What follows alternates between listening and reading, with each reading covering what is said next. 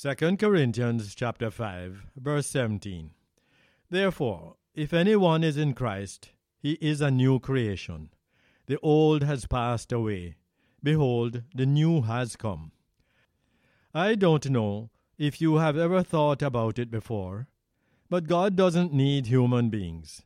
Before there was man he had angels to worship him day after day he didn't create us because he had a void in his life he wanted to fill. God is completely self sufficient and has always been. He simply created us for his pleasure and praise. The purpose for which he created us is so that we could glorify him, and we do that by putting him first in our lives, in our families, in our careers, and in our bodies.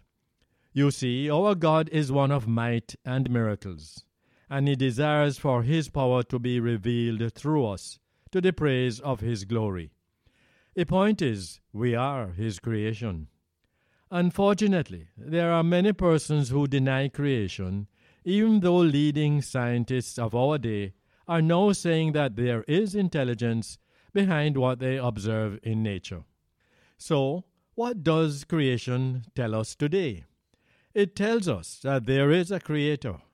From God's Word, we know that He is a Creator who loves you and me. He loves us so much that He sent His only Son, Jesus Christ, to give us eternal life.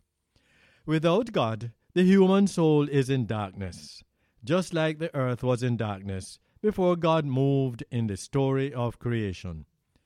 But just as God's Word moved and spoke creation into existence, God's word can move with power in the heart of the unbeliever and bring that person to faith and salvation. If you have not yet accepted God's free gift of salvation in Jesus Christ, then I urge you to do so today. God wants you to become His child.